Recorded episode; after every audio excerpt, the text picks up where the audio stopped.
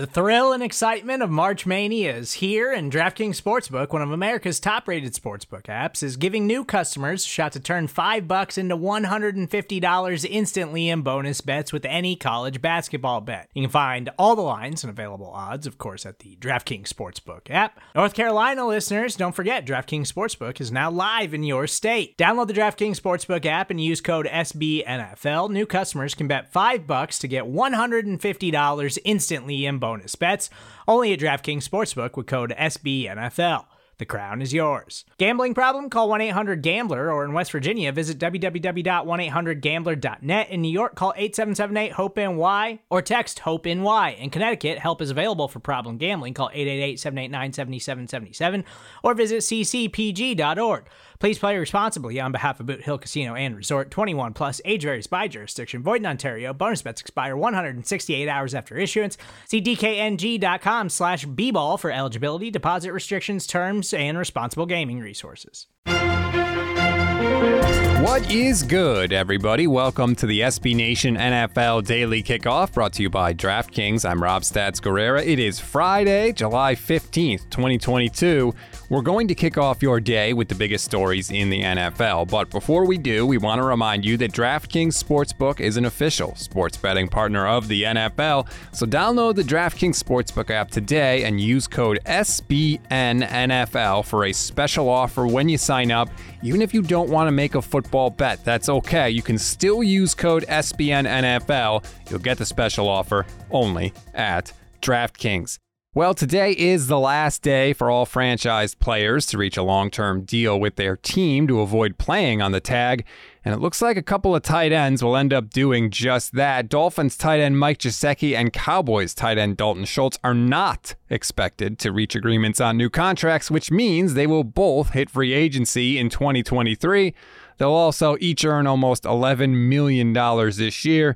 It's going to be an interesting free agent class with tight ends, if you allow me to fast forward for a minute. In addition to Gesicki and Schultz, Evan Engram, Robert Tonyan, OJ Howard, Hayden Hurst, and Austin Hooper will all be on the market. The other two players that are on the franchise tag without deals, Orlando Brown of the Chiefs and Jessie Bates of the Cincinnati Bengals, look like they are also not going to reach long term deals. Some quick hitters for you now. Speaking of guys that want contracts, things could be heating up between the Cardinals and Kyler Murray. Jeff Darlington of ESPN reports that talks between Murray and the team are, quote, going smooth at this point, and it is, quote, very reasonable that they could reach an agreement before veterans report to Cardinals camp on July 26th. Buccaneers quarterback Tom Brady told Variety that he is, quote, very close to the end of his career, but he isn't sure whether this season will be his final season. He also said in that interview that even though he has a contract with Fox to broadcast games when he retires, he won't be a part of their postseason coverage if Tampa Bay somehow missed the playoffs this year. Lamar Jackson recently got in a Twitter war of words with former Ravens safety Bernard Pollard after Pollard said no top wide receiver will sign with the team because of Lamar and the system they run. Former Ravens wide receiver Hollywood Brown chimed in today and shot down that idea. Quote, The narrative they're trying to create on my dog is ridiculous. He can run the show in any type of offense. He just so happened to be in the one he in and doing it at a top level. Every wide receiver who ever played with him knows that. Former All Pro Chiefs tackle Mitchell Schwartz announced his retirement from the NFL on social media yesterday. Schwartz said that while surgery on his back this offseason has helped him feel better than he has recently, it is clear his body won't ever be the same.